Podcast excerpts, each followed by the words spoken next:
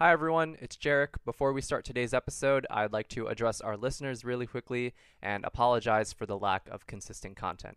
I talked about this briefly in a Reddit comment, but to reach as many people as possible, I'll repeat myself here. What started as an idea to produce a running audio commentary following the Jeopardy National College Championship quickly turned into this much broader project where I would reach out to past Jeopardy contestants and ask if they'd like to talk about their experience being on the show and maybe even do a deep dive into the games they played. And in order to hold a conversation slash conduct an interview that's insightful and fun for both the guest and audience listening, I have to do a lot of research ahead of time, which can involve me looking at their profile and Games on J Archive, their stats on the Jeopardy fan website, official box scores if they're available on Jeopardy.com, and any interviews a contestant may have done in the past as a way to either avoid asking the same questions or follow up on a topic I think others would like to know more about. I'm a one man show, so I'm the one who does the pre production, production, and post production. This definitely isn't something I can do on a weekly or even bi weekly basis unless I have a team of people helping me, so for now, Post Podium is simply a hobby. And I think it's best kept that way, at least for now, to avoid the potential for burnout. There are only so many people out there who can say they've been on Jeopardy, and I love getting to relive that experience with each of my guests. The last thing I'd want is to treat this podcast like a chore because at that point, it wouldn't be fun anymore. So, to the fans of Post Podium listening, I hope you can understand where I'm coming from. If you want more frequent updates about when an episode might be in the works, you can follow me on Twitter at the Jeric Brual. That's J E R I C B R U A L. Now, back to our regularly scheduled episode.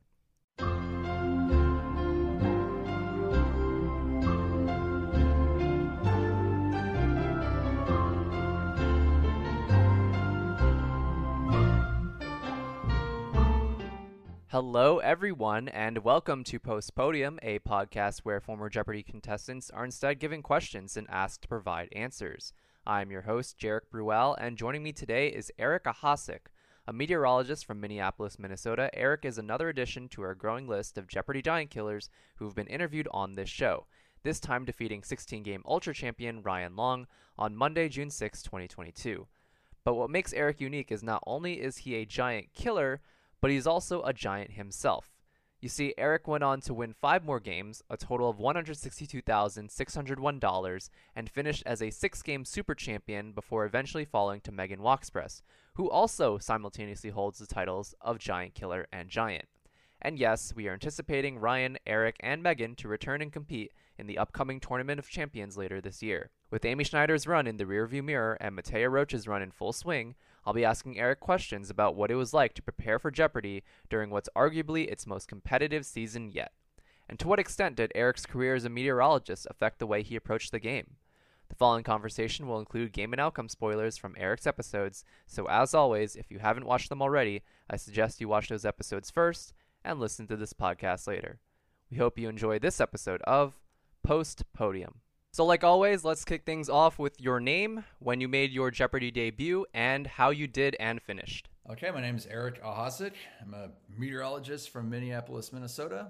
Uh, I debuted on Jeopardy on June 6th, uh, 2022, and I managed to win six of them. And uh, I think it was $160,601 was the final total, which was beyond my imagination. But uh, yeah, and then uh, Last episode was June 14th. So, for those new to the podcast, Eric is actually the third giant killer we've had on as a guest, and the first guest who is expected to be in the stacked Tournament of Champions later this year. Eric, I'm not usually one to make assumptions, but based on the research I did before interviewing you today, I think I've already come up with a decent overview of what your contestant experience might have been like. Would you like to hear it? Sure, let's hear it. Okay, so you walked into the Jeopardy soundstage nearly three months ago and were informed that the current Jeopardy champion had won 16 games in a row, while simultaneously Mattea Roach was tearing it up on TV and racked up 10 wins by your taping date. By the end of the day, you had not only won more than six figures, but you suddenly found yourself joining Ryan Long and Mattea in the next TOC. Now, that might have been oversimplifying things, so I'd like to ask if you could fill us in on the details. Can you recall what kind of emotions you were feeling at the beginning of the tape day versus after that fifth victory? And what was the atmosphere like in the studio once everyone realized what they just witnessed? I know this story gets crazier when you get Megan involved, but before we get ahead of ourselves, please take us through the events that happened on Tuesday, April 19th, exclusively. Yeah, I mean, that was probably the wildest roller coaster of emotions that I've had, you know, throughout a whole day. I mean, it was like 12 hours of just up and down, up and down, up and down. So, like you said, I, I get to the studio, and of course, like you're you're super nervous. I think everyone on Jeopardy is super nervous. It's your one shot, right? And you kind of know, well, what if I run into a, a Matt Amodio or Amy Schneider or somebody has happened already this year? So you can't really control that aspect of it. And you get to the studio, and the first thing you do is look around. Is Mattea here? There's no way Mattea can be here, right? You know, but uh, sure enough, she wasn't there. So you relax a little bit, maybe. And then they introduce the defending champion, and yeah, you hear those numbers, the wins, and then the money, and heart just sinks to the floor. It uh, it was a little dark there for a little bit. Not gonna lie, just thinking I this might be it. I'm just a run to someone better than me, and I can't do anything about that. I just need to try and enjoy this as much as possible. So yeah, that was kind of the vibe going in. It was I'm not saying I'm like, oh, I'm gonna lose, woe is me, but it was just kind of preparing yourself for the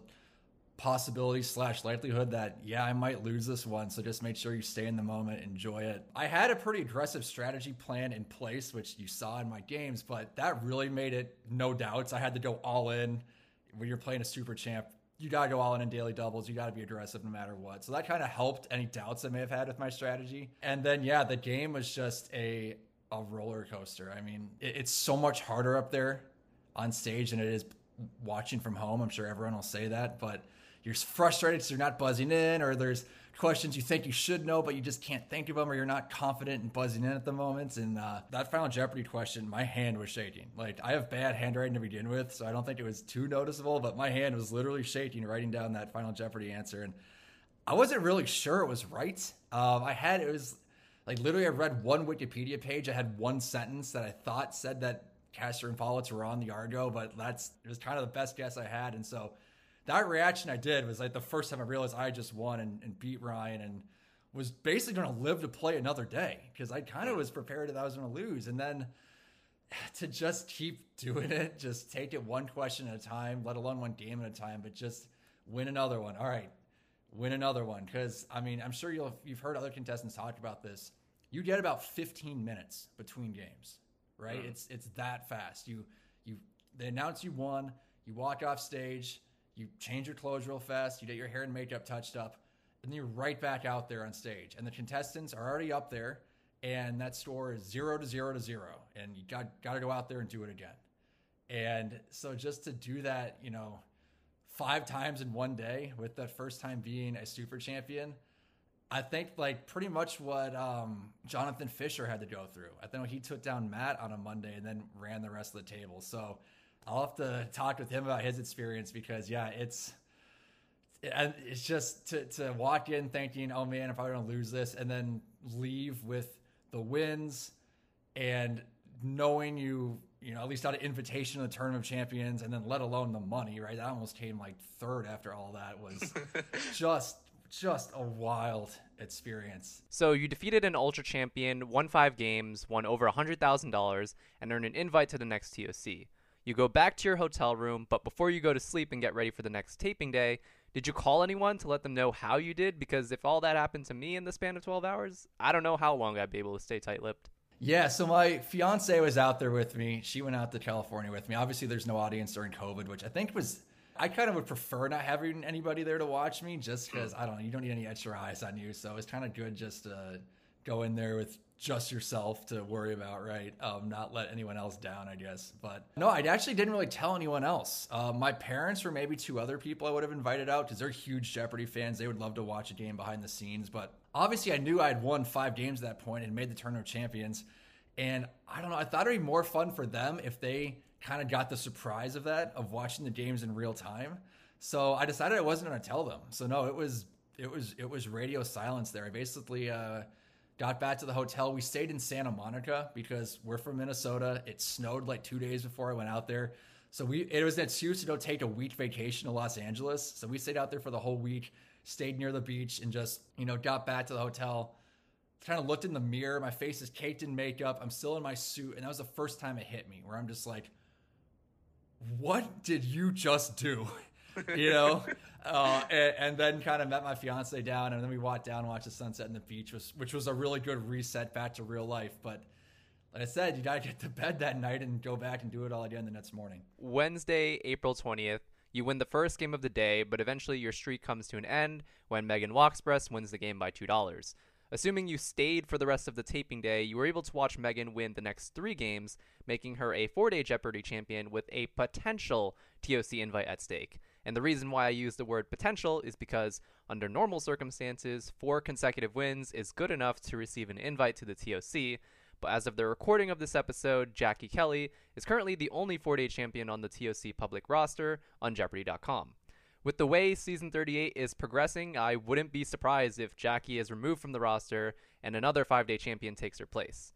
So, my question for you, Eric, is Did it ever cross your mind that day that you, Ryan, and Megan, three members of the April 19th and April 20th contesting cohorts, could be competing against each other in the next TOC? I mean, not at all. I was just I was honestly so happy for Megan when I lost that game. There was like five seconds when because I thought I was good. I was thought, and we'll probably talk about that game later. I thought I was good on my answer. I thought I had read the clue within the clue and was looking for someone who told Nitzen to say that. So I was like, oh, I'm thinking pretty good. And when they said Nitzen was correct, I pretty much knew I had lost. So I had like five seconds of ah, darn it, I overthought this question. But then I looked over, you know, after they announced the scores and.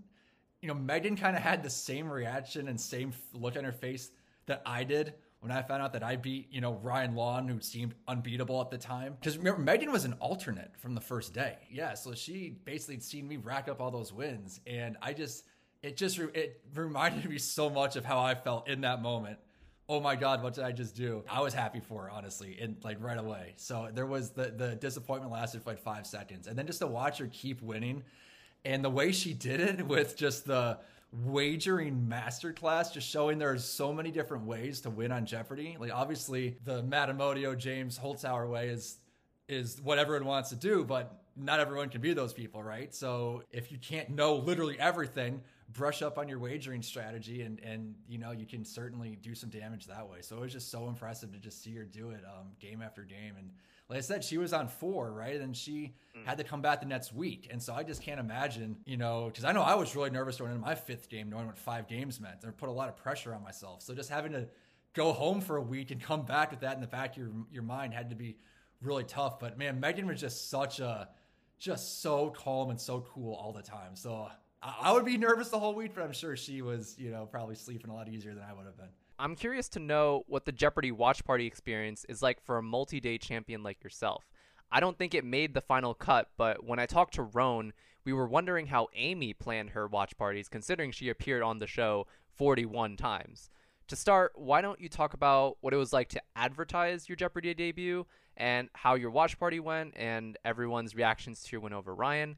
Then you can tell us if you did anything special for your following six appearances. Yeah, so I don't really do social media. Like I have a Twitter account that I just like use to check news and sports and everything, but I don't really post anything. So, you know, you you you, you prep for this stuff, right? You know that oh man, I'm going to be probably a little bit of a thin here for a week or two. And so I could just hide, right? I could just lurk and let it all wash over, but I'm like, no, this is really cool to be part of the Jeopardy community and you know, kind of be a thin in the Jeopardy world. So I want to I want to enjoy that, even if it's something I might not normally do. So, like, I made a Twitter account the like afternoon before my games aired. Like that, it was that short notice, right? Um, and and uh, it's kind of advertised it via social media that way. But you know, obviously, my parents knew when I was going to be on. My friends knew when my episode was going to be on. I let people from work know. They tell you don't talk about anything until you get your official photo at the mm. podium and with Mayim. So that was probably like a week or ten days or so before the air date. So um, that's kind of when everyone publicly was getting to know about it. I know my my parents taught like they're active on social media, so they posted about it, and it got around it got around town, my hometown in Champaign, Illinois. So they actually got interviewed first. They interviewed my parents about like, oh, how's it feel to have your son be on Jeopardy? And, and they didn't know how I did at this point. They just knew I was going to be on Jeopardy. But yeah, I had a watch party with um, my parents. Actually came up to Minneapolis, which was cool. Um, I had some some of our friends here. I had some people from work show up and nobody knew except for me and um, me and my fiance really. So it was You know, I think they saw that some of them had watched Jeopardy before, and a lot of them didn't. So when they see 16 game, three hundred thousand dollars, like I heard the groan from everybody, like, "Oh no, I'm so sorry for you," you know. Um, and they're just really cool to watch them, like kind of like live and die in every question. The big cheers every time I got one right, you know, the groans when I got one wrong. So I got a a big daily double wrong late in that game. Like I was going for a runaway and I got it wrong, mm. and you know I still had a small lead, but that could have been it for me right there. So that was a pretty tense moment late in the game. Luckily, I knew what happened after that. But uh, yeah, but then after that, I didn't really have any other watch parties just because you know it's I don't know, it's just people. I don't know. I'm not a, I'm not a huge planner party person either. I'm pretty low key, mm. so I watched the the games with my parents um, and and my fiance.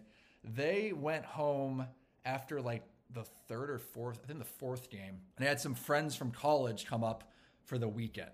It was my friend's birthday, so we kind of did stuff up in Minneapolis and and uh, you know, I didn't tell them I'd w- keep winning, but they were able to watch the Thursday and Friday games with me, and we were able to do some fun stuff over the weekend too. So I kind of had a informal watch parties, right? But like I had the one big one at the start. Correct me if I'm wrong. I looked it up earlier, and Jeopardy airs in the Twin Cities market on KARE NBC at 4:30 p.m. local time.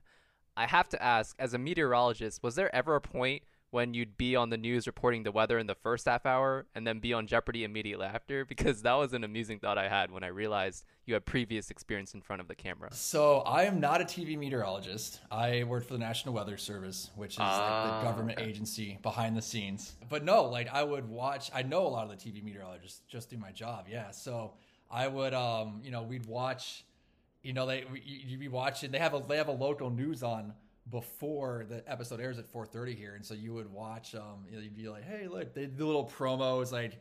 Can you make it another win? Watch meteorologist Eric Ahasic on Jeopardy, you know, and that'd be kind of cool. What I was worried about was, you know, severe weather, tornado warnings, severe thunderstorm warnings impact the area, which is pretty hmm. common in the late afternoon around here in the summertime. So I was worried that, you know, there'd be tornadoes or something during one of my games and they would I wouldn't be able to watch it. But luckily, at least they didn't cut in for anything. There were a few severe storms in other parts of the state, but nothing that they had to, you know, cut into jeopardy for. Speaking of your local affiliate network, you did an interview for KARE 11 the day your first victory aired.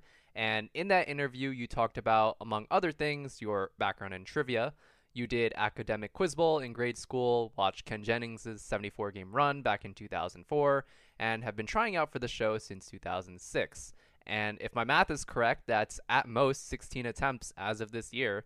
With all this in mind, I have a couple questions for you, Eric. First, did you ever go to any in person auditions for Jeopardy when those were still a thing? When Danielle Maurer was on the podcast, she talked about how she'd go to different cities to take a second knowledge test and later play a mock game of Jeopardy, both of which are now held remotely on Zoom. Because you've been trying out for so long, I was wondering if you experienced this as well, and if so, could you share some memories of traveling to different cities, meeting other fans of the show, or anything else you can remember? I only qualified for an audition, I think three or four times out of that 16 times of flying. I failed that test more times than I passed it. Like I'm, I'm honest with you. Um, and I got an audition the very first year. That was when I was in high school, which is up at Navy Pier in Chicago, which is really cool. I mean, I'm in high school and it was a long time ago, so I don't have a ton of memories of it. But yeah, like, you know, there's a lot of smart kids running around. Then I got one in college. Same thing, uh, college tournament, same kind of thing. It was also at Navy Pier in Chicago. It's the same as the as the as the process is now. It's just that the the second test the personality interview and the mock game are in person instead of being you know on Zoom. Other than that, the process is still the same.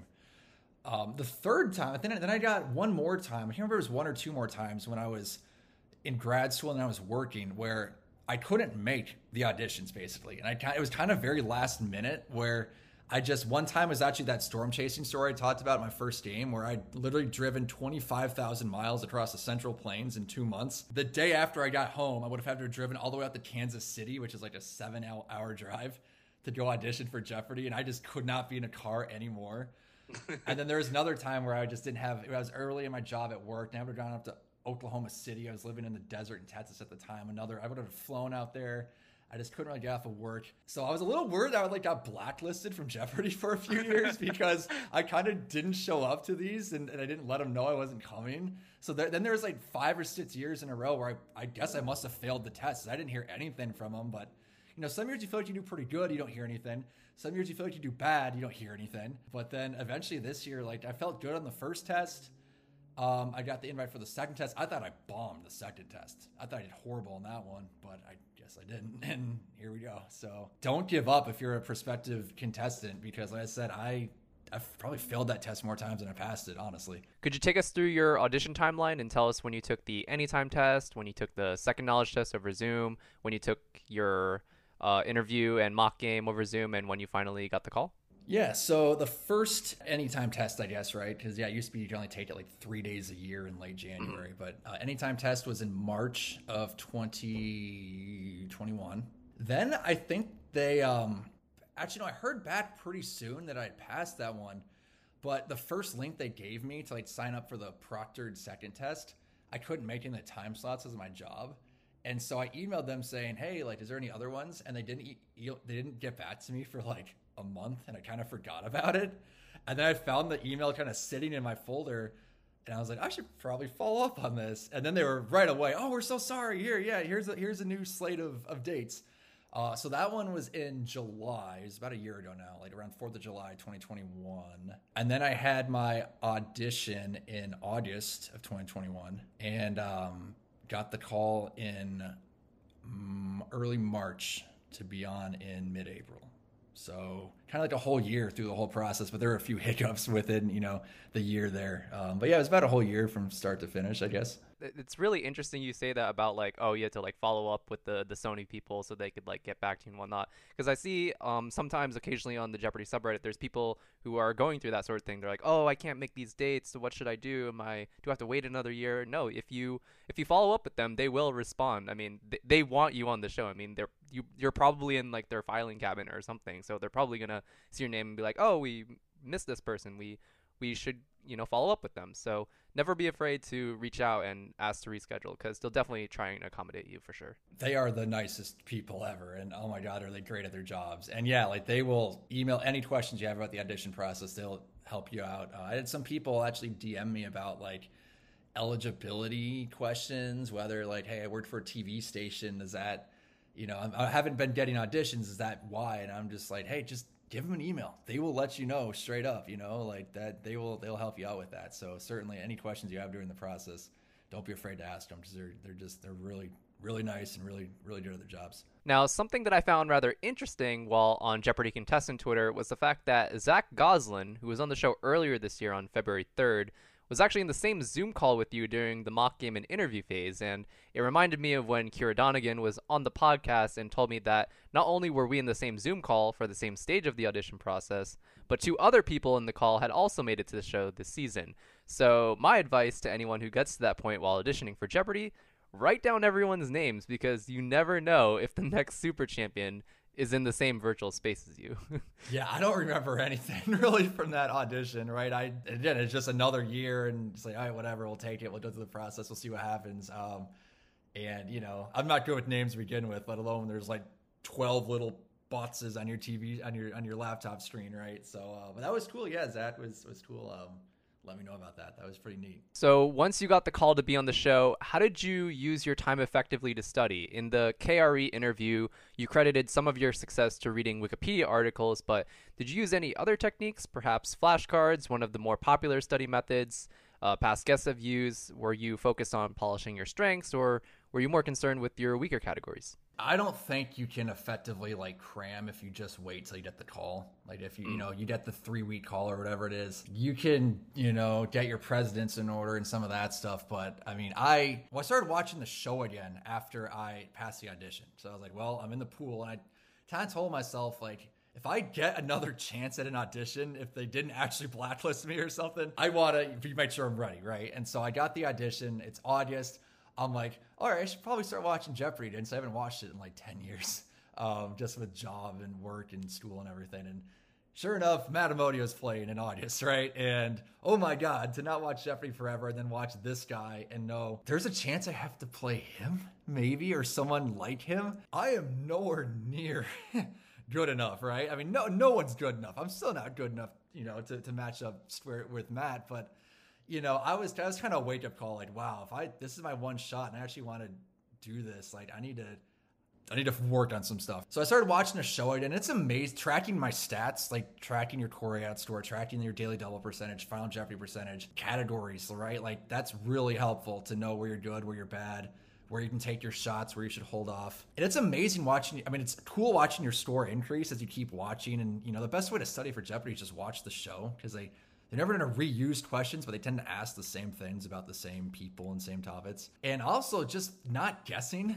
because when you track your score and you realize you're losing $5,000 a game because of your stupid guesses you keep making, that took a long time to kind of pound that out of me to just don't guess, don't guess, don't guess. I started doing the flashcards thing over the winter just because it's below zero here in the winter, man. Like, you can go out and run and which I'll do sometimes if it's like in the teens or in the 20s, but when it's below zero, I'm not going outside. So, you know, I was staying inside and I would do stuff like top 100 authors of all time, right? You know, Virginia Woolf, what did she write? Who are the two main characters? What's the plot summary? And just go about it that way. Okay, top 100 actors of all time. What Oscars they win? Okay, and just kind of make flashcards like that. You know, I think at its core, Jeopardy is kind of like you call it Pavlov's, right? You know, where it's mm-hmm. just like you talk about Mississippi author Mark Twain. Just little connections like that and forming as many of those as you can. I feel like you can get a pretty good web of knowledge by trying to do that. Like I said, you don't need to know everything about everything on Jeopardy, but if you need you need to know a little bit about everything. So I don't need to read all of Virginia Woolf's books. I, I hope I can read actually one or two of them, so they sound pretty neat. But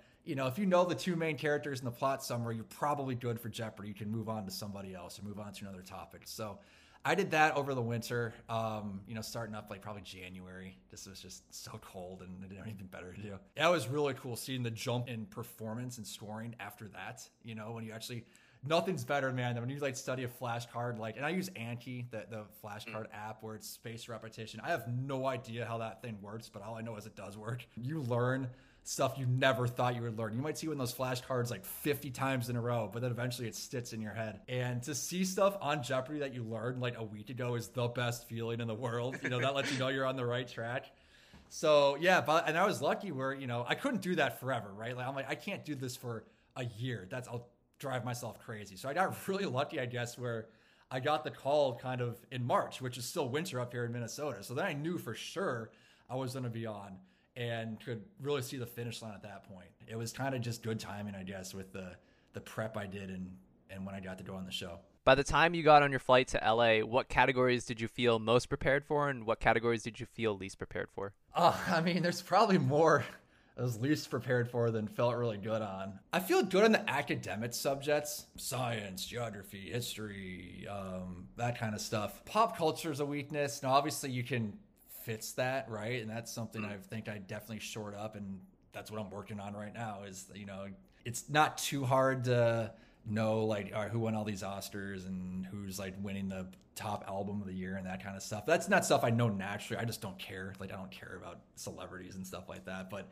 you don't get the privilege of not caring about stuff on Jeopardy. You kind of have to know a little bit about everything. That's one that whenever I see a pop culture category, I'm always like, oh boy, let's just try and get like two out of five in this one and move on. You know um, which is kind of the key. You never want to get shut out on a category in Jeopardy. The wordplay ones, I, I don't like that's something you can never study for, right? You just need to be a word person and those are either I know it or I don't. Like it, some it comes to me immediately, or I'm never gonna get it. Maybe if you gave me like a minute on a wordplay category, I would come up with it, but not in like five seconds. So I'll, I'll like run a wordplay category five out of five, and then there'll be some I get like one out of five on, just because it's just whatever that day, whatever the words are used, and they just aren't clicking. So it's very hit or miss, but that's kind of the good thing about Jeopardy when you track your stats is you know you can identify your weaknesses and, and sh- try to shore those up the best you can. It's funny you mention history and geography because according to the official box scores on Jeopardy.com, you got all five clues correct in three categories during your run, which included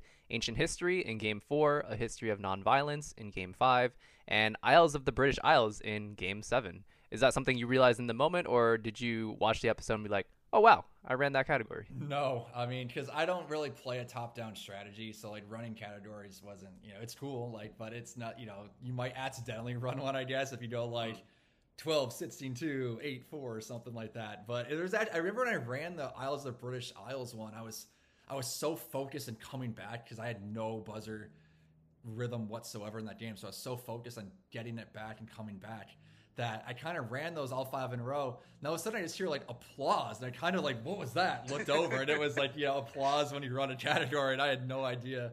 Uh, I had no idea in those other two either. Um, so nope, didn't really know I ran them, but um, that that'd be more fun with an you know when there's a studio audience and hopefully they're able to bring that back. You know, starting next season or something. Hopefully COVID st- you know stays down and no other pandemics come back because I think it'd be really cool. You know, you get the applause with the with the contestants in the audience, but to actually hear that applause in a big daily double bet or when you run when you run a category would be really cool. I think it would really help kind of fuel me as a contestant to kind of build up that energy. Next, I want to discuss the Jeopardy buzzer with you. I've mentioned this book so many times on the podcast that it's pretty much free advertising at this point. But considering the content and impact it's had on past contestants, it's hard not to talk about it. So, Eric, let me ask you Have you read Secrets of the Buzzer by Fritz Holznagel? And if so, did it affect the way you approached the buzzer during both rehearsal and during actual gameplay? Yeah, I did. I mean, you know, it's it's on Amazon, it's pretty cheap, and Fritz is a cool guy, so like you know, and he wrote a good book, so help him out a little bit, right? Go out there and check it out. What was really useful, I thought, was his he has a website that's in the book mm. where it's pretty much like a buzzer website where he reads some questions. You can time yourself. So I got so focused on speed, right? Trying to get that reaction time as fast as possible, like timing the exact dead. I was like, I'm gonna be a voice guy. That's what Ken does. That's what Brad did. I'm gonna go right after the second they stop talking. I'm gonna hit that buzzer. I was getting that reaction time like well under 100 microseconds, like 50 microseconds sometimes. I was dialed in. But then it's like that's not the same timing you get in on the stage, right? And I think some they'll change it up. They will change up their timing. So I never felt like I had any sort of rhythm on the buzzer at all the whole time. If I looked at my stats in some of my games, I was hitting like 75% getting buzzing in first, which is really fast. But uh, so clearly I had some rhythm at time in some of these games, but it didn't feel like it on stage. Um, I, I kind of abandoned the pure sound thing just as I don't know, I was probably coming in too early. Like there's a chance your mm. reaction time is faster than the person flipping the switch's reaction time, in which case you're always gonna be coming in too early. So I kind of do a thing where I'd have like the lights on the side of the board in one eye, and I'd be mm. listening for with the other and try to like mesh those the best I could.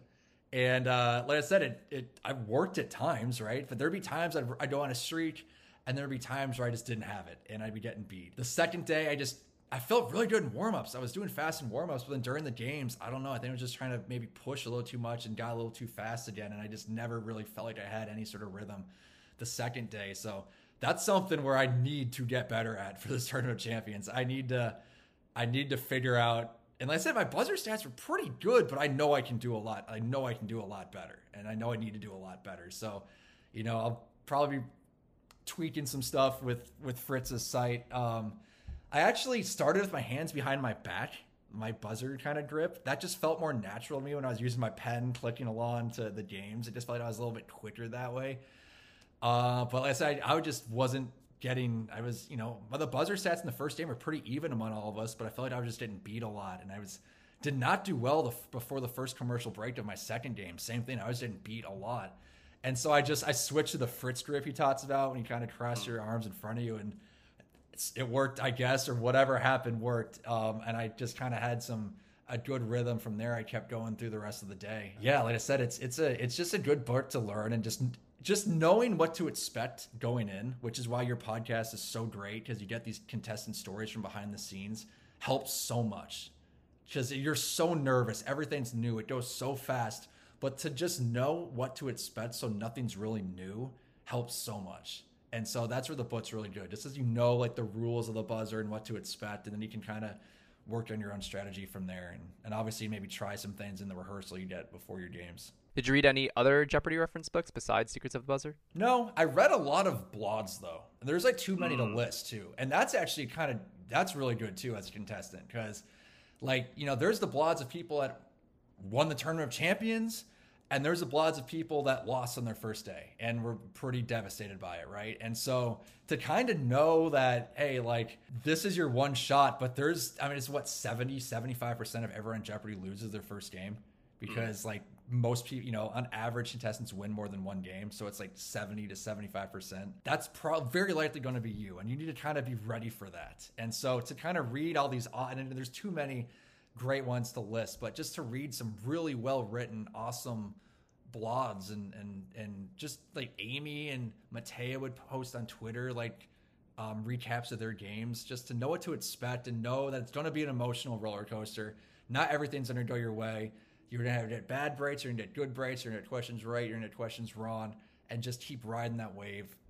Really helped me just kind of just stay in the moment, one question at a time, and just enjoy it the best you can. If you win, awesome. But even if you don't, I mean, it's it's such a fun experience to be there and, and play the game on stage and just be part of Jeopardy for a day. That's all the questions I have about buzzer technique and strategy. Now I'd like to get more personal with you, Eric, and talk about your career as a meteorologist in greater detail. How does that sound? Sure.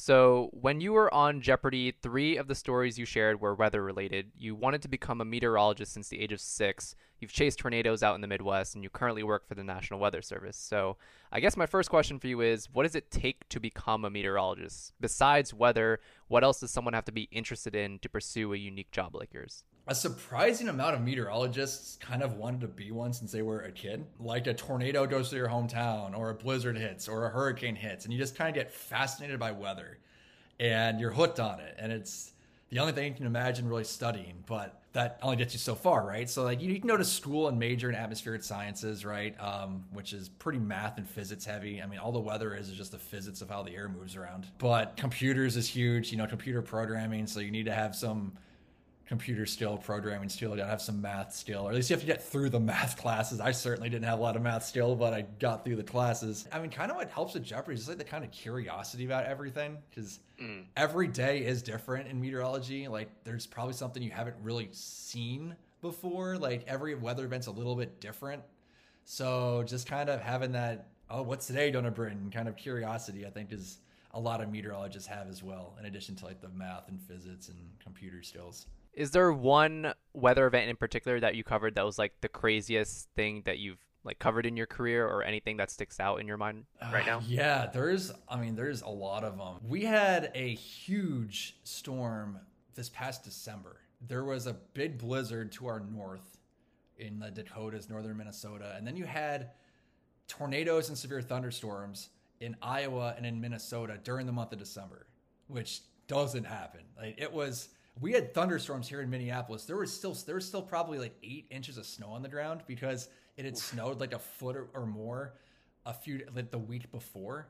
And so we saw that snowpack. And meanwhile, there's thunderstorms and pouring rain and lightning with snow still on the ground. And then to our south in Iowa, there were a bunch of tornadoes and severe wind. That one was definitely like a whoa, this is the intensity of this is something I haven't seen before. But there's usually one or two big surprising ones where you maybe don't see them coming and they uh, surprise you a little bit when they, uh, wow, we had that much snow out of the storm, crazy, or that many tornadoes out of the storm, whoa. So it's just fun though. That's part of the fun of it. Is is every day is a little bit different. Putting it all together, in what ways, if any, did your background in meteorology affect the way you approached preparing for Jeopardy?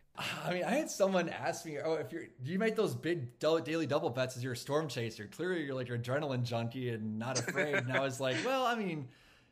Maybe a little bit. I wouldn't say I'm like a, a, hardcore adrenaline junkie, but yeah, it's fun when you're out there chasing storms, you know, kind of seeing the wonder of nature up close. I like kind of get my heart rate up a little bit. Honestly, I mean, meteorology, our job is to take an insane amount of data and find connections in it, kind of take a bunch of data, find the patterns, and f- connect the dots and find the most likely outcome or most likely story out of all this data which is exactly like reading a Jeopardy clue, right? You read the clue mm. and you have to quickly process what are they actually asking me in this clue, and then kind of do those like Pavlovs I talked about, draw those connections where this term means this guy, you know, or, or things like that. This country is this musician or this artist, and do that really fast. And so I think meteorology helped with that. Just that's what we do. We process an insane amount of data and sort through it really quick. And then it helps to have a stats background as well because mm. like you see those big daily double bets and it's like, wow, this guy's crazy. But no, that's the right, that's a smart bet to make when you're, you know, if you track your stats and know your daily double percentage and it's a category that you like, that's the smart play is to do that true daily double because that's your chance to put the game away right there. And probably eight or nine times out of 10, you're going to get it right. So that always helps too. Now that we're done with that segment, it's time to get into what's probably my favorite part of the show game breakdowns, where we take a closer look at notable clues, categories, and wagers that might have affected the outcome of specific games. But before we do that, I have some quick stats to share with Eric and our listeners, courtesy of the Jeopardy fan website.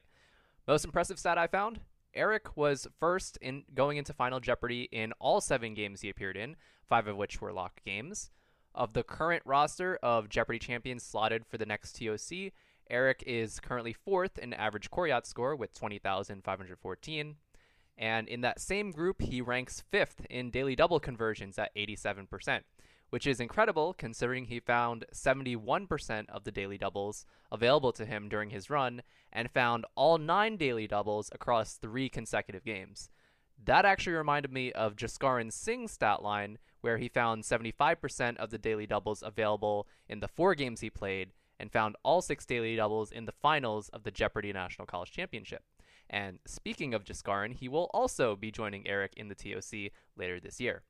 So, Eric, tell us, was daily double hunting part always part of your gameplay strategy, or did you happen to use up all your good fortune for the foreseeable future?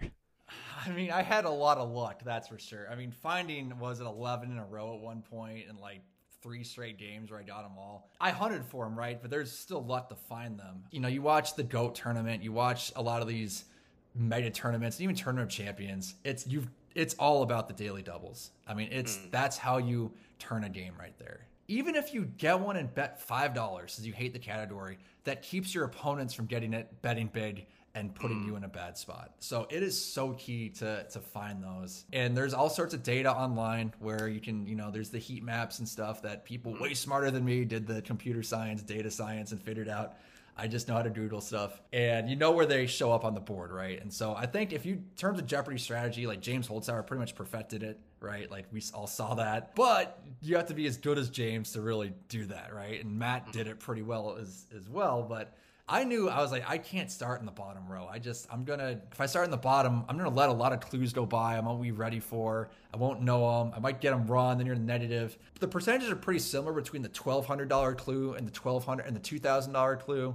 With like, you know, at least the, third row and the fifth row, with the fourth row being a little bit higher in terms of where they're most likely. So I figured I'll start at the, I'll start at the third row and go down you know, and kind of flip the do the opposite of the Holzhauer there a little bit. Um, you don't build up as much money that way, which you know is why I'm not making insane amounts of money in all my games. But uh, you have the same kind of odds as finding them. And my goal is just to find them, find them fast, basically keep them out of the hands of my opponents, right? Don't let them put me in a bad spot. And then if I get them, if I get them, get them right, then I'm to put them in a bad spot. So that was kind of the strategy going in. And to pull it off was pretty cool because, like I said, I got two of my first three wrong I think it was, and lost like eight thousand bucks on them. Like I got a a big one wrong in the in the last like late in my first game, and then I got true daily double wrong in my second game. Put me back to zero. Not fun, right? But I, you never, you can't, you know, it's a smart strategy, so you can't doubt it. And I knew like eventually, I know what my averages are. I know I'll start getting some of these right, so I, I stuck with it. And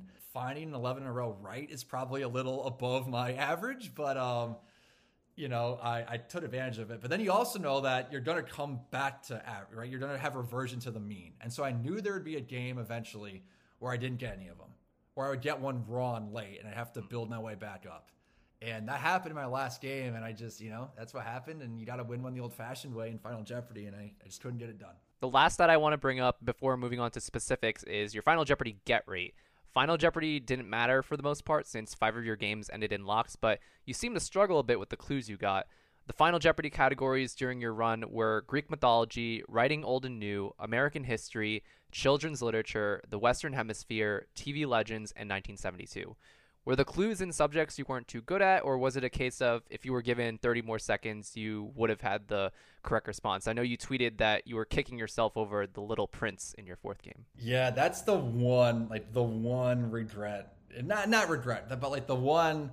Oh man, I wish I'd done better. You know, of that whole experience was the Final Jeopardy's were not good. Like you said, if I had more than 30 seconds, I'd get it right. No, if I had less time, I think I would have gotten it right. Because my problem was I would come up with these right away and then start to think a little bit. So I had Little Prince right away, and then I somehow convinced myself that wait, was Goodnight Moon French? Yeah, I think it may have been. And, you know, and then kind of like, you know, go with that. And the, the Richard Nixon one I obviously overthought too in my last game. I'll be honest, it got in my head a little bit, which is a mm. little disappointing. Like, and I think Amy even mentioned that late because she had an insane streak to start her game. She was like mm. on a historic pace. And then she you know, had a stretch where she missed quite a few in a row. And and it's mm-hmm. just like it gets in your head when you you start to just overthink a little bit, right? And and and you're not you're not reading the clue or you're trying to see things within the clue that aren't there. Honestly, having a lot of runaways too maybe played a small role because like even though I had a runaway, I would still take some time on my wager just to basically calm myself down before the next hmm. game. But then you kind of lose your edge a little bit too. You kind of like you're you kind of lose your adrenaline and maybe you come a little flat in your brains. I don't know, but like, yeah, it's something that that's obviously something I will cannot happen in tournament of champions or I'll be going home very early. Basically, it's just, dude, whatever comes to mind first, write it down and put the pen down and just put your hands in your pocket. You know, that's might be the strategy going in. But yeah, that's just something that I don't really have a great explanation for it. There's a couple things and why I did so poorly, but it's that's not how I normally was doing on those leading up to it. So I don't really have a an exact reason why. So, moving away from Eric's individual stats, let's get into the games themselves, starting with his first win over Ryan and Stephanie. Now, unlike Rhone with Amy and Danielle with Mattea, you weren't able to glean any information on how Ryan played the game. You were thrown straight into the fire and had to adjust accordingly. I know you said daily doubles and being like really aggressive was your strategy going into it, but once you got up there, were there did you make any changes on the fly um, to your strategy, if any? No, I was just holding on for the ride. I mean, I was so I was I was nervous the whole time. Right, I never felt super comfortable up there, but I was so nervous for that first game, and I can like hear it in my voice too, because I watched that game again, and you're just holding on, taking it one question at a time. Yeah, and like I had known nothing about Ryan, right? Nothing about his play style, nothing about his story, right? I mean, like mm. dude talked about just an incredible story he had. But I just knew that hey, it's just all you gotta do is give it your best shot. You can't you're up there against other competitors, but really it's you against the board. Do you know these mm. questions? Can you buzz in first? Can you hopefully get a daily double or two and bet big? And so that's all I could do. And it was it like my Coryat was not good. Um, everyone was really f- equal on the buzzer. Stephanie was great. I feel like Ryan probably was a little slow that game because it's got to be so hard to come back and do it all over again from you know flying across the country to get that rhythm back, especially in your first game. I know a lot of super champs lose on on Monday games, so I don't think I don't think I got Ryan's A game. I think he was maybe a little rusty on the buzzer too. But like I said, I was able to sneak out that small lead at the end and, and then get it done. On clue four of the Jeopardy round, you went all in and made a true daily double, something that you did quite often if you found a daily double in the Jeopardy round or early on in Double Jeopardy. It's a known fact that two thirds of the money in Jeopardy can be found in Double Jeopardy. So I'm curious to know, Eric, if that's sort of what motivated you to make these such Holzhauerian wagers. Yeah, I mean that's you know there's I'm not the person to come up with this strategy. It's out there, but you know true daily double in the first round is usually always a good bet. Obviously, if you just hate the category, that's different. But there's a lot of money to make up, and then second round, right? If it's early, like the first couple of questions, there's still a lot of money left on the board. So that's not a bad time to go for obviously if you have like 15,000 and second place is like 2,000, maybe you don't do the true daily double there unless you're James Holzhauer. But like I was at like 3,500 butts. It's like, what, you know, what do I got to lose? And plus playing a super champ, I knew I was going to be all in all the time. So yeah, I didn't have really any doubts going big on that one. I, the category was, it was D-Day, it was history. I was like, I'll probably be pretty good at this one. Although it was a movie one that uh, I, I'd learned from studying uh, The Longest Day. Um, so that was nice. But uh, yeah, pulled that one out. The next game I have notes for is your third game against Maggie and Tessa. Despite being a lock game, I'd argue this was one of your more competitive games because of the data from the official box scores. The scores going into final don't justify how fierce of a competitor uh, Tessa was. You and Tessa attempted to buzz in around the same number of clues, and both of you had a good handle on the buzzer. The game actually wasn't decided until the last clue of Double Jeopardy, and it was the difference between a lock game versus giving Tessa a small chance at becoming champion. To prevent the lock, Tessa had to buzz in and get the final $2,000 clue right. Unfortunately, while she did manage to buzz in on time, she was incorrect and sealed the game for Eric. According to Tessa's tweets, she was in fact aware of the math surrounding the last clue, but Eric, did you recognize the situation you and Tessa in were in during taping. Yeah, absolutely. And that was that was the uh, the right decision. And I mean, Tessa was so good. She was one of those ones where you kind of watch people in in rehearsals, and she was quick and she was smart. So I thought she had it right. It's kind of like I would kind of start with my more confident categories and leave my less confident ones for later, which means you'd sometimes build up a big lead but then watch it whittle away a little bit as you're not really answering as many. And watching that runaway go from pretty safe to smaller and smaller and smaller, she made a great run at the end of that game. And yeah, like you know, to come one question short, and um, like I said, I don't think she didn't know it, but you've just you you, you lose no matter what, so you've got to take a guess there, and definitely the right call. Um, there, you know, there's not a ton of Portuguese cities, right? So you got a pretty decent shot at it. To everyone's credit, man, it's very easy to put the buzzer down and give up after that, but she just kept fighting and made it a game all the way to the very end. So it's just so impressive. Next up are my notes for your fifth game against Randy and Siobhan. Am I pronouncing that? I think I'm pronouncing that correctly. It's an Irish name. Um, again, despite ending in a lock, this game wasn't decided until clue 29 when Siobhan correctly answered one of the last two $400 clues left on the board in Double Jeopardy. Had Randy answered both of them correctly, Randy's score would have been exactly half of Eric's, 14,200 versus 28,400. Those two $400 clues were the difference between a lock game and a lock tie game, which would have made for a fun Final Jeopardy wagering scenario. Did this outcome ever occur to you or Randy? Did you two ever talk about this possibility together? Oh man, I was talking about another another awesome awesome player, man. Randy was so good. Oh my goodness. I I knew what 5 games means, right? And I knew I had to play Randy to get there. And I was not comfortable for this game. I mean, my daily double bets were tiny because I kind of had built up a little bit of lead the old fashioned way, but I'm like, I can't fall. If I fall behind Randy, I'm not getting it back. And so I did some just tiny bets, and it kind of almost bit me there because, yeah, he was one or two questions away from from breaking that lock, and he got it right. I didn't. I'm still, I still don't know how I got a geography question wrong. I just, I just didn't. I focused on the divisor part of the clue and got equator in my brain, whatever. Good old thinking too much. But um, yeah, I like I didn't know I didn't know the stores right? I mean, I you kind of there's a scoreboard, but like I said, he's just he goes on a run at the end of the game and just closer and closer and closer. And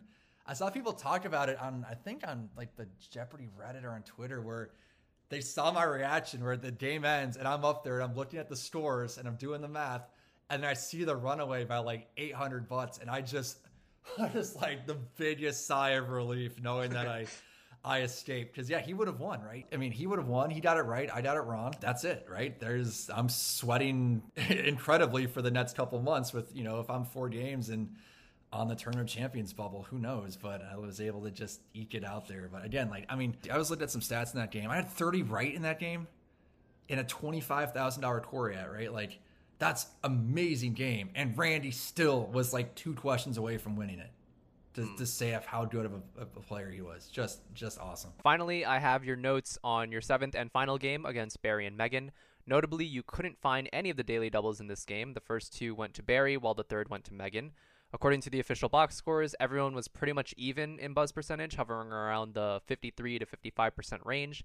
But because of the lead you managed to accumulate going into final, Megan, who was in second, found herself in a crush scenario where the only way for her to win is if she got Final Jeopardy right and you got Final Jeopardy wrong. Lo and behold, this is exactly what happened. Megan was the only one who got Final Jeopardy right and strategically wagered enough knowing Eric would bet to cover her doubled score. The correct response was who is Richard Nixon, but you know, I read the clue again and I can definitely see why you might not think the quote was from him because it reads as if someone else is speaking to him, which is I assume is what you thought as well. Yeah, that first part where again, it, 1972, I'm like, well, I wasn't born then, you know, so that's not going to help. But I mean, it's history. I feel pretty good with history. But then, yeah, it, it comes up, and you're like, oh my, yeah, Richard Nixon, uh, Watergate, Richard Nixon, duh, like right away, right? Not saying I would have written it down right away, but I'm like, it's definitely, it's definitely a Watergate quote. And then I read it again, and it's that tell them dot dot dot. And to me, I'm just like, oh, someone telling Richard Nixon to say that. Because I remember he had this like televised, you know, he talked to the American public during the Watergate scandal and basically lied to their faces, right, about the whole thing. And that was a, a big moment in his downturn, you know. And so I was like, oh, it's probably someone telling Richard Nixon to say that during his speech. So who would have t- told him to say this? Oh, like John Dean. John Dean was his chief, you know, his um his counsel, right? The guy kind of turned him in on Watergate, and uh, I felt pretty good writing that down. Um, I was like, yeah, I think I got this one. All right. And when they went to Barry's answer of Haldeman, that was another one of his lawyers, and I was like, oh no, I forgot about Haldeman. And then when they said he was wrong, okay, we're still doing pretty good.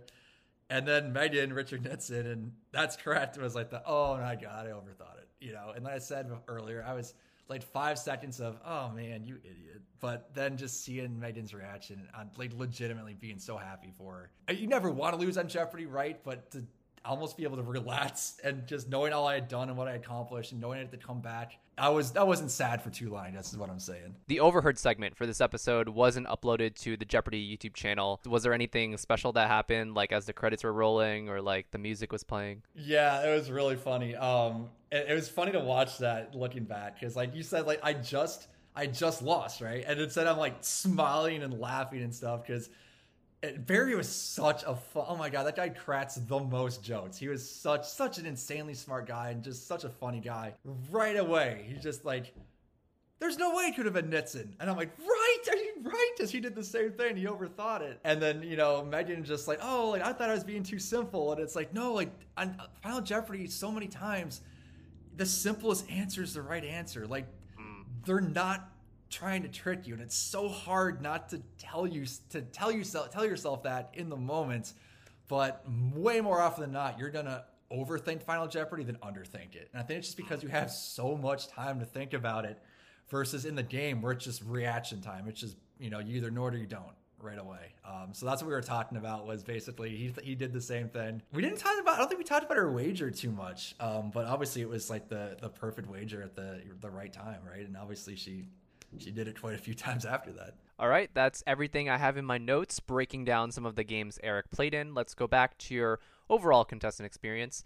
Was there any part of the Jeopardy contestant experience that surprised you at all? Just how much harder it was up on stage versus playing at home. Like I, I expected that, right? I knew like your brain's not gonna be working the same. You're gonna be a lot more stressed out, a lot more anxious, whatever. It's so much harder up there. I mean, obviously, just getting used to the fact that you're not gonna be able to buzz in every time and dealing with mm. that frustration and just how fast it goes, right? You really have to take it one question at a time and shake anything off right away because you can't sit around and mope because you're gonna miss like the next two or three questions. I went back and looked at some of the, you know, watched the games later and there's a lot of like there's some where you're like whoa how did i know that? I don't know that now. But there's so many more where you're like oh, dude you know that. Uh, there was a clue that was just mads mikkelsen. It was just a picture of mads mikkelsen and i'm sitting there and i'm like it's mads and I, I like couldn't i was like i know i know who it is. I know who it is. I just can't I can't say his name because I'm gonna probably get it wrong, and so I had to let that one go. And just so many of those where you're like, you just can't pull the trigger because it's so much more real when uh, you know at home you get a question wrong you lose a thousand dollars. Okay cool my core went down a bit. But on stage you're probably losing 2000 because someone else is going to buzz in and get it right and rebound it and so they gain a thousand. And i tend to be a little bit more aggressive maybe with my buzzing at least i thought i was but they had to just let some go so i just couldn't pull the trigger on them even though they were they were right i had it um, so that's the that's the main thing. Do you still keep in touch with either of your contestant cohorts? Did you connect with them immediately after taping, or did you wait until closer to your air week before reaching out? I didn't really talk with anybody until like the week before the games or so, and then during the games themselves. There's quite a few people, kind of informal, kind of Twitter chats and stuff like that. Actually, Molly was. Uh, I didn't play her, but she was on my second uh, game.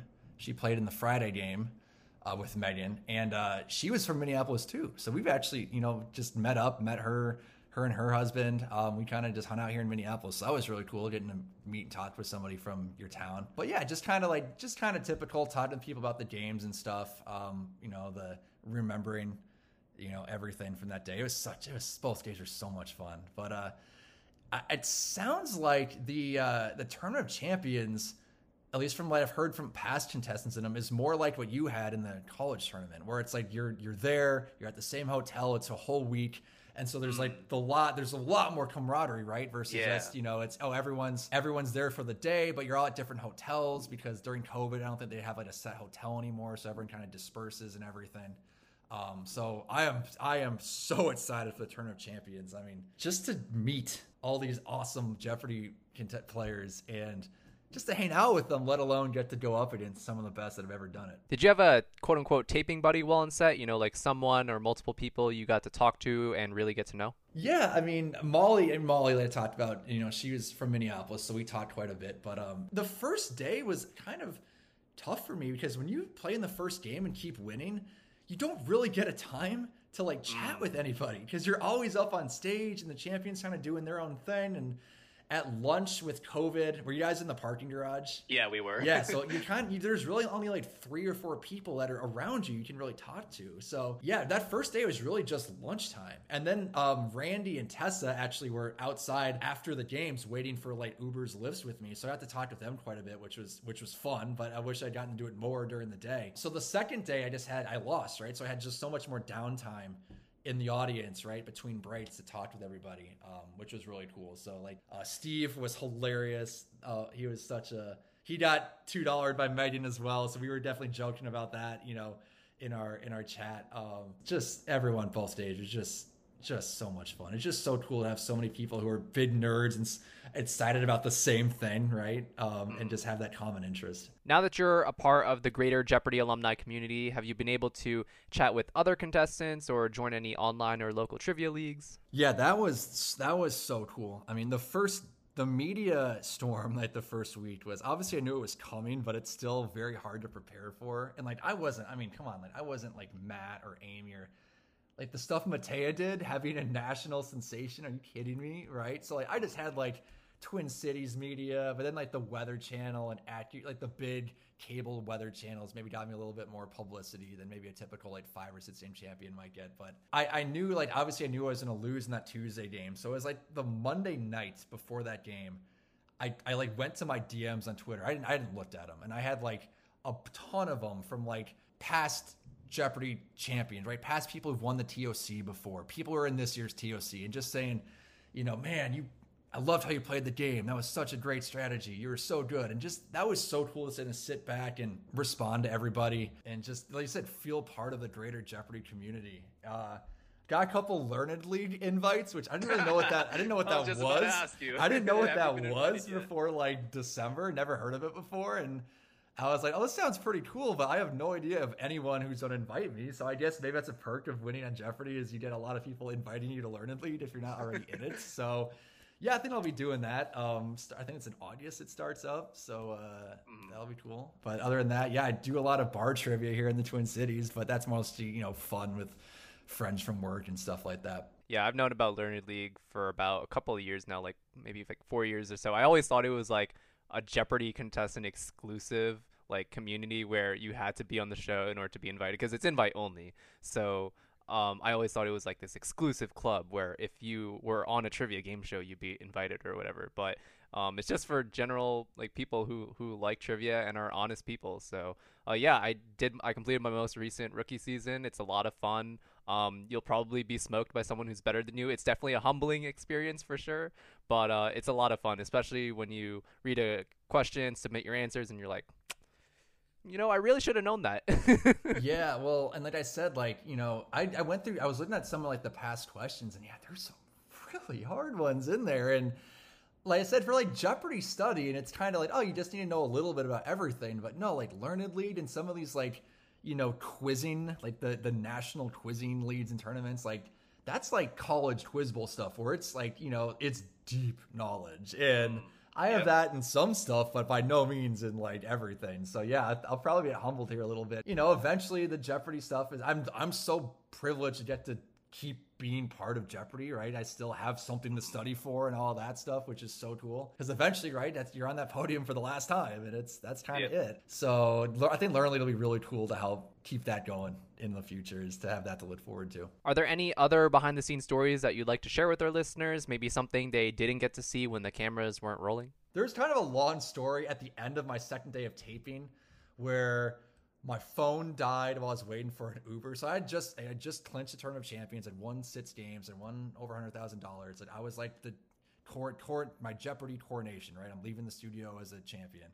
And my phone dies, I'm waiting for a Lyft and Uber, and I'm like, I don't know if it's is this still gonna come? So I go to the security gate for a phone charger. They don't have an Android charger, so they get someone to bring me one.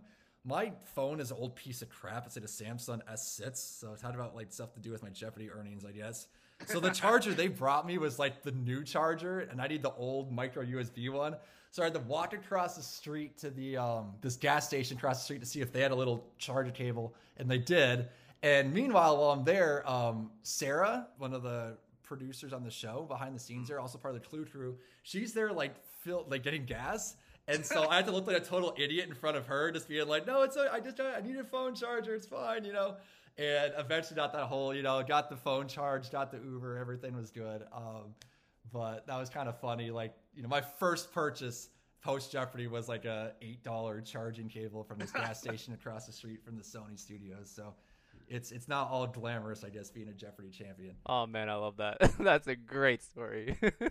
Have you read any messages from randoms or people from your distant past on social media? Any unsolicited marriage proposals, or have you been mostly avoidant of that sort of online discussion. Yeah, I mean, I yeah, I, I mean, listen, I don't do social media really to begin with, but I was like, well, this is something I gotta, you gotta embrace it, right? Like this is a once in a lifetime thing. But then you take the good with the bad on social media too, right? So you, yeah, you hmm. read, I read that stuff, and it's like ninety eight percent, ninety nine percent, like all good stuff. But yeah, you got to see like the everyone loved the like weird faces I would make when I was thinking, and like people would get mad because they're like, he knows all the answers. He's just doing it. And I'm like, that's my face I make when I'm thinking, man. Like, my fiance was like, I'm like, do I do that? And my fiance's like, yeah, you do that all the time. Like, what what should we do for dinner tonight? You do those stupid faces. Like, that's just what I do when I'm thinking. But yeah, it was really cool getting to hear from like people from like grade school, high school college, people I hadn't talked to in a long time, and like, obviously like the people in the Jeopardy community as well. But I like I kind of said, and like I said, it's vastly, vastly, vastly, overwhelmingly like the positive stuff. But I feel like being a meteorologist, you kind of get prepped for like the negative social media comments because you know every forecast we do, there's somebody complaining about it, especially if like you know it snows more than what we forecast or whatever. So that's kind of a good field to be in to prep yourself for negative comments on social media. Um, which is kind of funny, but it was wild ride, like, you know, in the moment, especially as like, you're like, oh my God, the Weather Channel just tweeted about me. They have 4 million followers. What's going to happen next? And, uh, but then kind of as things settled down a bit towards the end of my, you know, towards the end of my run, um, it was just really fun to be able to, you know, I said, just be part of the Jeopardy community for like a week or two there. Aside from the $8 charger you bought from the gas station across the Sony Pictures lot, What's the next extravagant purchase you plan to make, obviously, after putting some aside for taxes, savings, and future investments? Uh, so I've got a wedding coming up in October. Uh, nice. I got yeah, so I'm getting married in October, so that'll be sweet. That'll obviously be some uh, some money towards that. You know, we're doing we're honeymoon probably is like oh maybe we don't have to do like the cheap Airbnb Airbnbs somewhere or whatever. We can maybe do a little bit nicer there. So that's kind of the main thing up front is like the wedding and the honeymoon. I still need to probably talked with somebody about what to do. Like, you know, how do I pay taxes on this again, and that kind of stuff.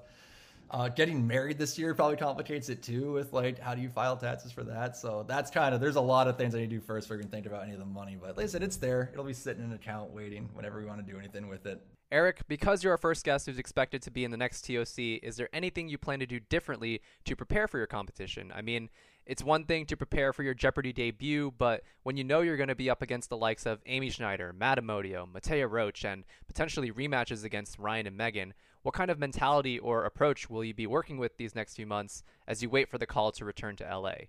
I made that sound incredibly dramatic, but I'd still like to know where your head's at. Yeah, uh, when you say all those champions, right? It's a it's a daunting task ahead of me here. I mean, Matt and Amy are so good, right? The wins, the money, their stats, those two clearly are the ones that beat in this. But Ryan, Mattea, um, Jonathan Fisher, Andrew He, like there are so many great players in this tournament of champions. I like to think that I know what to expect a little bit better going in, right? I know maybe be a little bit more relaxed, be a little bit better on the buzzer, but everyone's been there before. You know, everyone's gonna have time to prep. I mean, some a lot more than others, right? My plan going in is just to just have a, have fun, right? Go in, try to find some daily doubles. If you find them, bet big and see what happens. Because you know, if you find all three daily doubles in a game and get them all right, you're probably going to win that game no matter who you're up against. It's just a matter of controlling the board and finding them and getting them right, obviously. So, you know, I'm not saying I'm eh, a favorite by any means or even expecting that I can go up there against Matt, Amy, Mattea, everyone and, and have a chance, but I'm certainly going to go out there and give it my best shot. And like I said, have fun, try to do some big bets again, and hopefully get lucky with them. Um, but I'm just, looking forward to it so much just to be able to be back in that stage again. Even if you lose in the first round, just to be able to have a front row seat to the Tournament of Champions. Probably the best tournament champions lineup they've ever had, and be able to watch that from the studio is is, is going to be awesome. I can't wait. Sounds like a plan. And with that, that brings us to the end of today's episode. Thank you so much, Eric, for coming on to Post Podium to talk about your impressive run, your job as a meteorologist, and your game decision making. I know it'll be hard to pick favorites in the next TOC, but I'm sure you'll have plenty of people rallying behind you to take the title home to Minneapolis. Before we sign off, where can people find you online? And is there anything or anyone you'd like to plug or shout out? Go right ahead.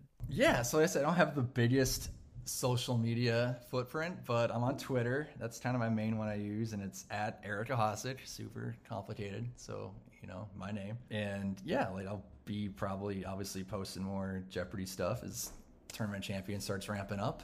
Otherwise, you know, I got flooded It's the National Weather Service, right? You know, I know everyone's got their favorite apps and everything they use to get their weather data, but you've got a uh, bunch of very talented meteorologists in your backyard who are just forecasting for your area. You know, you can go to weather.gov uh, and, and type in your zip code and find your forecast there, but also just realize that anytime there's a severe thunderstorm warning, tornado warning, blizzard warning, fire weather warning. That's uh, some meteorologists working 24 7, 365 behind the scenes doing those warnings to keep everybody safe. So just, you know, just a shout out to all of us meteorologists out there who aren't on TV, right? Some of the ones behind the behind the scenes. Perfect. And now this is when I close out the show by asking you to please rate this podcast on whatever platform you're listening to. Postpodium is available on all sorts of listening platforms, including Amazon Music, Anchor, Apple Podcasts, Google Podcasts, Radio Public, Spotify, and Stitcher. So make sure to follow and subscribe for the latest episodes. I've been your host, Jeric Brual, and remember, if someone asks what you're listening to, always phrase your response in the form of a question. What is Post Podium? See you next time.